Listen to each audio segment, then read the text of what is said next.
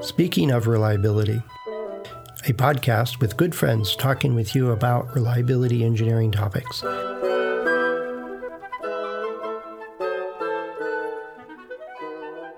Welcome to Speaking of Reliability. This is Fred Schenkelberg. And this is Chris Jackson, and we're going to go through a mini case study of a real world military reliability conundrum slash atrocity when it comes to. Well, that never happens. You know that. yes. You found one. Amazing. Oh no, I didn't have to look too hard. But um, in this this case, we're going to be talking about this thing called the Joint Light Tactical Vehicle, or JLTV, which has been, uh, which is now part of the U.S. Department of Defense, the, or the, the U.S. DoD's fleet of armored vehicles, and it's actually used by a few militaries across the world as well. But I think this is a really good case study, um, amongst other things, the, there is some information which has been released to the public, which we can obviously quote and talk about and, and, interrogate, which is not always the case in military projects. But secondly, I think it really does bring a spotlight onto some of the many really stupid assumptions uh, big, grey, bureaucratic corporate organisations tend to make about testing to, as, a, as their main philosophy for making reliability happen. The topic, just in, in general, and, and it was a, a discussion with somebody just a couple of days ago, and they were in the Navy and rotating into an part of the organization that oversees contracts and delivery, and it's from the reliability aspect of it kind of reminded me what you were doing coming from Australia and, and then rotating uh-huh. back to a reliability team within the organ within the, the military. And I think it was related as much to procurement or to maintenance or or both. I'm not mm-hmm. sure. Um, but they were like, "I'm only here for a year." And I know that this is a frustrating problem, and we have, you know, case studies. People are talking about us and laughing at us because we can't get this stuff right but it's such a big problem. Why, why I can't solve it in a year. Right. You know, and he says, what you can do is set the stage to start solving it. you know, yeah, you can admire it, which is, I think, a lot of what Congress does, but uh, it's like, what are you going to do to actually change it? And right somebody's got to start. So anyway, this discussion I think is lining up to something I ha- had recent discussions about and frustrations. But this was the one I was talking about was in the Navy, which I don't think the Navy does joint light tactical vehicles. So. I think technically the Marine Corps has it, which is part of the Navy. But anyway, so um, I mean, but you and I are ex-military, so we have been privy to some absolutely awful group decision making approaches to trying trying to get equipment that one works for the soldiers, sailors, and airmen, and two is worth the money we spend getting it. I mean, I mm-hmm. don't think I don't think Western militaries have pulled those two unique combinations of of or those two unique metrics of success together for a long time. But anyway, maybe maybe should launch into the scenario I have at I have at hand. I do have some uh, some quotes and some stuff uh, from the actual documents which have been released. So there is uh, no no ambiguity. But uh, okay.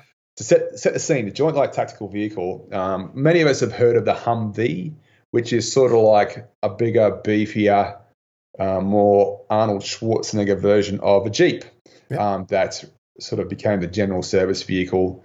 And the Humvees were, were, for what they were designed to do, pretty good. But then, of course, when the adversaries that the troops using those Humvees were fighting became more adept at things like improvised explosive devices. Then all of a sudden we need to strap armor to these Humvees. And armor, as a rule, is really, really heavy. And all of a sudden the Humvees are underpowered and all sorts of other issues when we tried to put this armored protection around a vehicle which is never designed to have that armored protection on it. So mm-hmm. it's not a criticism of the Humvee, but essentially we had to move on. And that was essentially the genesis of this thing called the Joint Light Tactical Vehicle, which is designed to be armored, to be sort of roughly slot, comparable in size to the Humvee. It is bigger, but it's certainly not a Mack truck or a tank size. Um, and it's going to have like I said, the armor, but uh, lots of other things too, like inbuilt uh, electrical generation capabilities and and uh, communication systems as as part of how it rolled. It. And so the US DoD essentially released this idea for a new vehicle to the world, and a bunch of uh, defense contractors came back with their attempts to design a vehicle that met the requirements or the, the vision. And there's quite a few responded that responded. And essentially, the one that got chosen was the vehicle de- designed by a company called Oshkosh. And while there is never, at least publicly, one uh, single reason for a defense con- a defense customer saying I'm going to pick that one and not this one. In many many ways, we're pretty comfortable that the issue that was for first and foremost in the decision maker's mind was reliability. Um, so much so that when they did reliability demonstration testing, let's just let's sort of uh, laminate that phrase demonstration testing because we need to come back to it. Um, the requirement was only met by one vehicle, and that was the Oshkosh JLTV. In fact, it turned out that it was having about three times fewer failures than what the requirement said was okay. So three times fewer is three times better. And it was actually having five times fewer failures than its nearest competitor. Um, one of its competitors, uh, I think Lockheed Martin, that was didn't get awarded the contract. They initiated a protest and that forced the well didn't force but the DoD decided to say hey the reason we went with Oshkosh is because they had it demonstrated that they were experiencing five times less failures than your vehicle. Are there any questions? Lockheed Martin said no thank you very much. Protest withdrawn. So in a way we have we have been able to uh, peer into the decision making process as to why the Oshkosh JLTV was chosen because it was the most reliable. And then, of course, um, it this these were based off prototypes. And those prototypes were obviously based on the design. The design was clearly had the capacity to be robust. But after they started uh, being manufactured and, and introduced into service, there was a problem. In fact, a lot of problems with liability. And there was a report to Congress that um, essentially said the uh, I've got the report in front of me right here, so I want to make sure that I get the wording correct. So they essentially said that the jail all JLTVs are not operationally suitable because of deficiencies in reliability, maintainability, training, manuals, crew situational awareness, and safety. Now, couple of those things deal with reliability. In fact, virtually all of them, apart from crew situational awareness. However, when you scratch the surface, that actually is based on the fact that some of, the, some of these situational awareness thing, uh, systems were not working all the time. JLTVs demonstrated less reliability than its requirement. So, just to set the scene, we had those prototypes demonstrate they were experiencing three times fewer failures than the requirement. But once they were started being manufactured and then issued to units and used by soldiers, Turns out that these vehicles they were receiving were not meeting the requirements.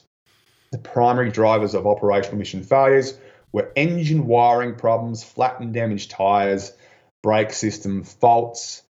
There was also, um, they also said crew had slow egress from JLTVs because of numerous reliability failures of doors not opening, etc., etc., etc. There's lots of other commentary at uh, units things like units cannot maintain the JLTV without support from the contractor due to vehicle complexity, ineffective training, poor manuals, and challenges with troubleshooting the vehicle.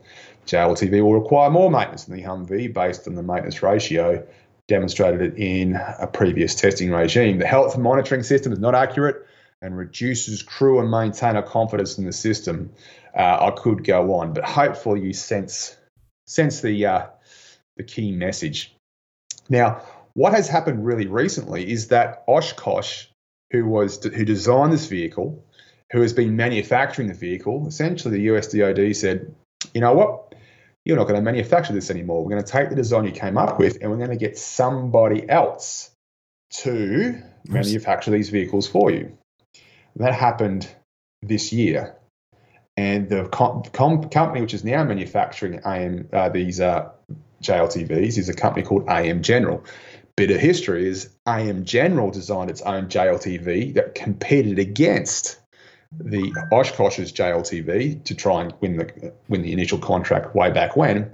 And the AM General vehicle is one of the many vehicles which the Oshkosh vehicle appeared to be much more reliable then. So it's funny how things work. It's who you know in Congress sometimes. Uh, right. But what, I mean, why, what was the idea of switching the manufacturing? Is it manufacturing related problems that, because reliability is often in the design uh, feature of it, and it makes me question the validity or usefulness of the demonstration test. Or did, or is it just the variability of not being good at manufacturing that that's leading to the problems? Well, we'll come back to that one too, because um, amongst other things, defense contractors tend to be political animals and PR animals more than anything else. And oh, so yeah. there's an article that's now in Forbes that written by uh, a person called Loren Thompson, who is a senior contributor for all things aerospace, aerospace and defense. And lo and behold, just so happens that Oshkosh contributes to the think tank or whatever you call the whole group of uh, a group of people who uh, who work at Forbes for uh, their work. So just so happens there's an article written essentially decrying why the hell would um, uh, is it okay for the US DoD to stop asking Oshkosh to manufacture these vehicles and start asking AM General. One of the issues was is that uh, the article argues that Oshkosh has a warm production line, an established supply chain, experienced workforce, relevant intellectual property, and a moderate 7% operating margin. So clearly Oshkosh has been share, opening the books a little bit to help the uh, author of this article. But uh, in, in, the article, it says it also says, given its track record for reliability and price discipline, Oshkosh which is in the article, and I quote, a contributor to my think tank may have a point. A question I'd ask you is what track record, track record for reliability? But anyway, yeah, that's, that's what I was going to say. Is yeah, it's so it's all sunk cost. You know, it's you're not meeting the requirements there. We're going to find a different solution. right, and, and so I mean, we don't actually know why they why Defense USDOD changed. We can have a pretty good guess though, and one of the many things that I think de- defense and bureaucracies get uh, focused too much on is this idea of demonstration testing. I am staggered by the amount of pseudo formalism that goes into demonstration testing. It can't be this, you can't touch that. It has to be operational circumstances. Um, the, the, the test mission profile needs to be specified to the second. And yet we have a clear example of something which demonstrated reliability. You can't see my air quotation marks. Yeah. Where it's three times more reliable than, than the requirement. But then when they start providing these 20,000 vehicles to the units, it's not meeting the requirements. And there's there's not I mean, in this case they lost the manufacturing part of it. I wonder if they also lose the the uh, logistics support. You know, if they're not selling components or uh, doing the depot repair levels type stuff, because um, that would hurt them. Then that's a whole profit stream that comes out of these contracts. Also, often that goes away. Uh, I'm just speechless because I've seen it too many times where a company designs something allegedly meets the requirements, but as soon as you add a handful of uh, dust to it, or you give it to a soldier that you know. I and I did it myself. I, we had these radio mounts that those were some robust connectors that you slam this thing into. It was like a 25 pound radio box. And you, if it was first thing you did is you pull it out of the socket and slam it back in. and a lot of times that got it working again. Yep until you just slammed it one too many times and you just shattered the, the connectors and then then you couldn't put any radio in it and right problem but uh, the stuff i got to deal with was so robust you know there wasn't the pace of innovation and all of the you know situational awareness and when you first said that i said they had windows on this vehicle. Is that what you mean? No, it is some exotic sensor array and and you know algorithms and computers and all that other crap that does you know like a lo- local radar basically or whatever they're using. But it's like, yeah, we're we're asking a lot in these military systems, and they are complex. There's no doubt about it. Um, but the demonstration test is, I agree with you. It's the it's like showing up, you know, to a drag, you know, to a, a stock car race with an Indy car, and it's so finely tuned, but it'll only work for the 100 mm-hmm. laps. That's it. it'll go really, really fast but you, you're not going to bring that vehicle back next week without overhauling it. Whereas, you know, where this, they, they know it's a big deal. They have to get it right. There's immense pressure to hand build the demo units and make them right. work. And I was like, oh my god. So there, there's, so I'll just summarize your sort of thoughts. One is where the operational conditions vary from test conditions, which means that this alleged demonstration test demonstrates nothing. Right and again, we're, we're, this is conjecture here. Um, if I'd have a guess, actually, I, I, think that demonstration tests for military vehicles tend to be pretty pretty robust because you can like it's, it's just hours of driving over different terrain and different serials. But I, that's that's my experience kicking into in, into yeah. in, into my opinion. But well, that said, but a, you know, but the the vendors will will not agree to go do some. You know, let's put a, a, a a company worth of these vehicles together and, and send them to one of our training facilities where you simulate battle conditions. You, you know, teams go out and shoot at each other with light and sensors pick up hits and stuff like that, and then see how they do under simulated as close as you can get to real conditions. I'm thinking of there's a big facility in Southern California that does this stuff. and They have these battalion on battalion type maneuvers. Um, and they can really shake stuff out pretty darn quick. Right.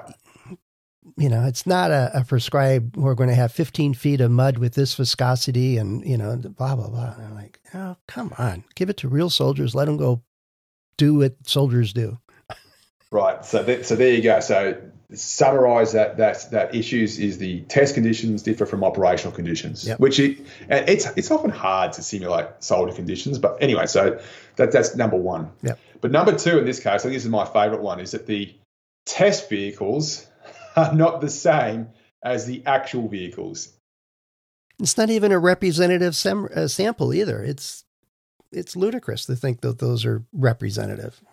Right, and I think why are people saying that? Well, the design's good and everything else, but I have seen, I would say, virtually every defence acquisition project focuses almost exclusively on demonstrating a design based on prototypes, and then everyone pays lip service to manufacturing. There's no point designing an amazing vehicle, which it appears as if this design was pretty amazing because it was able to achieve that level of um, reliability during demonstration testing. And I understand, notwithstanding those things, uh, it was let's just in terms of compar- comparison to the the market, yeah, five times better than the, than the next one. Yeah. Um, I would hazard a guess that this, in part, comes down to manufacturing. You get the you get awarded the pri- get awarded the contract, and the and the customers as much at fault as anybody else here because it's the customer, the defence um, machinery that essentially every single document you see about reliability for defence acquisition projects come down to passing a demonstration test which happens before you start manufacturing these things. Yep. And so no one is culturally inclined to think about manufacturing. It'll it'll just happen. I'll, mass production will will quality control our way out of any problem. And so we'll just make enough so I, you have spares. right. So I think this is just a really big eye opener for hey, there's no point there's no point designing something that's amazingly reliable if you're going to lose it all by manufacturing substandard junk. Yep. Um, I go back to this this issue that our man in Forbes wrote, saying, "Well, Oshkosh has a modest op- uh, operating margin of seven percent." Yeah, that's based on how much it costs for them to manufacture these vehicles. Doesn't mean competitors are all going to be um, uh, paying the same, uh, will be spending the same amount of money because, as you and I both know, some of the higher quality manufacturers are actually tend to be the cheaper ones because they don't have to fight fires every five minutes on the production line. Yep. Um, so it's just it's just a big eye opener. I, I, would argue for people who are involved in this space. This is uh, for me symptomatic of virtually every defence project I've been involved in. It's um, we try and force something over the finish line with demonstration testing, then everyone forgets about reliability, and then quite literally the wheels start falling off when soldiers try and use these things for the first time. And it's because, at least in this industry, I'd argue that they just don't even know what manufacturing is. They assume, well, the specification says these need to be within this tolerance. So if it's not, then we can sue people. No, no, that's not how it works. No. Well, it, I mean, it's not limited to the uh, military industry. It's uh, uh the auto industry is struggled through this through years. You know, they get this cool.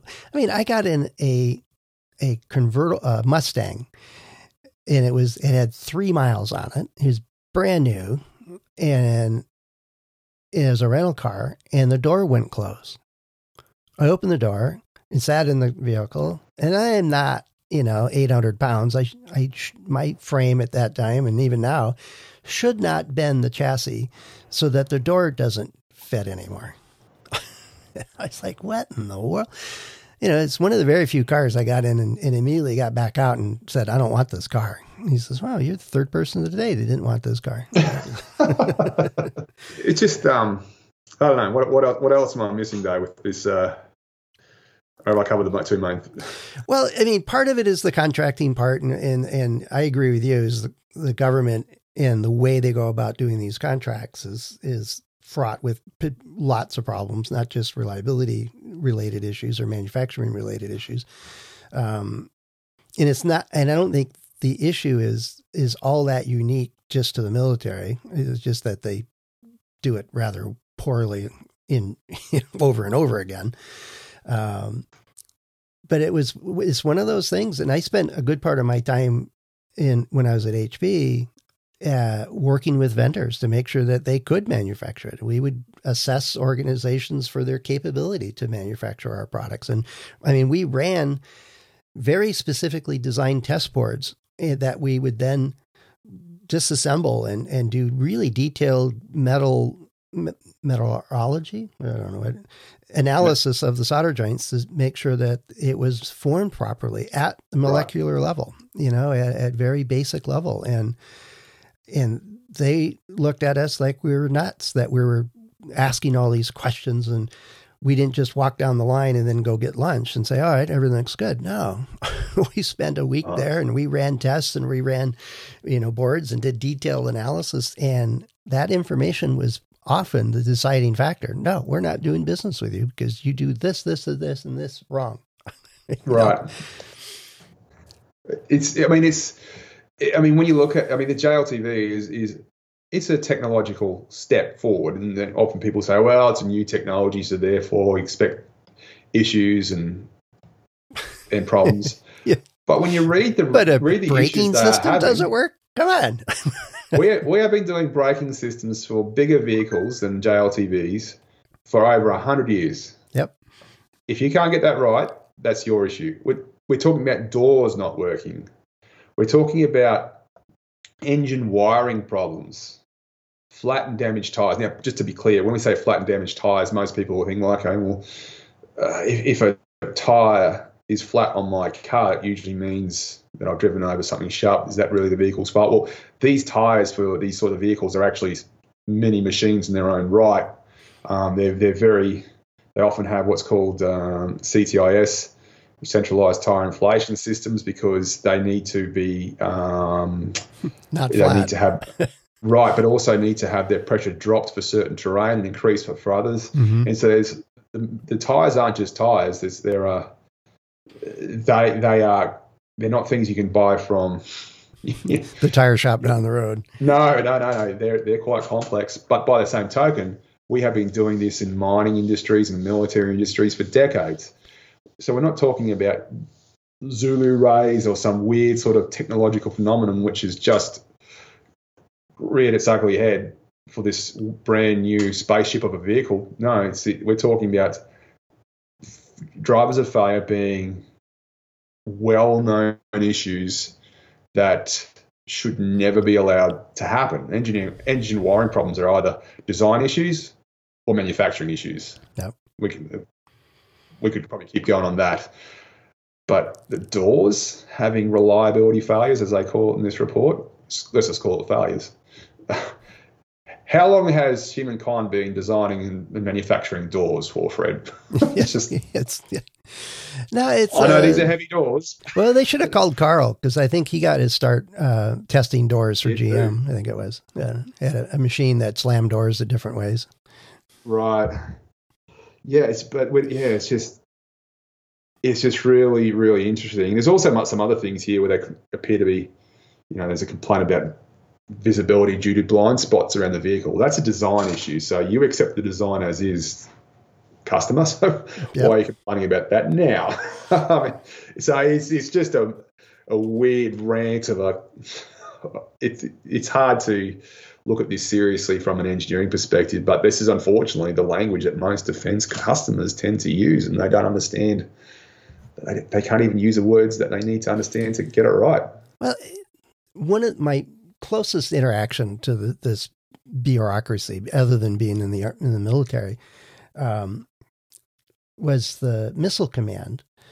Um, one of their they had a request to one of their prime suppliers um, to create a document that reflected well how do they do it in industry how do how do people like HP folks you know or or GM how do they go about designing and building products that you know actually work um, more often than not. And whereas we're just struggling with every program one after another, without getting into all these details, that it came to me as a contract to write a uh, a life cycle document, basically for how do you go about designing and you know a reliable product. And it was really the charter what the folks from the missile command wanted. Was what are this what's the secret that you guys do that makes it work? And i said well you know here's my experience. Here's the basic product life cycle and the types of activities at different points and, and the checks and balances and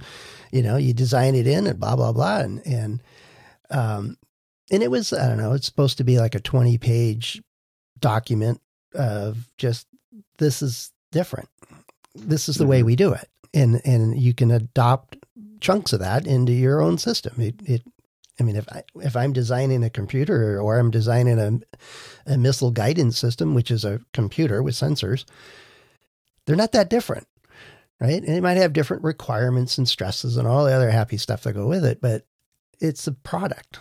You can design this and and such a way that you can manufacture it and it works. And uh, they were, and it never got implemented or adopted because the the prime contractors didn't see enough loopholes for them to get through whatever the hell mm-hmm. they wanted to get through. Right. I was like, oh my God, you guys are crazy. Right.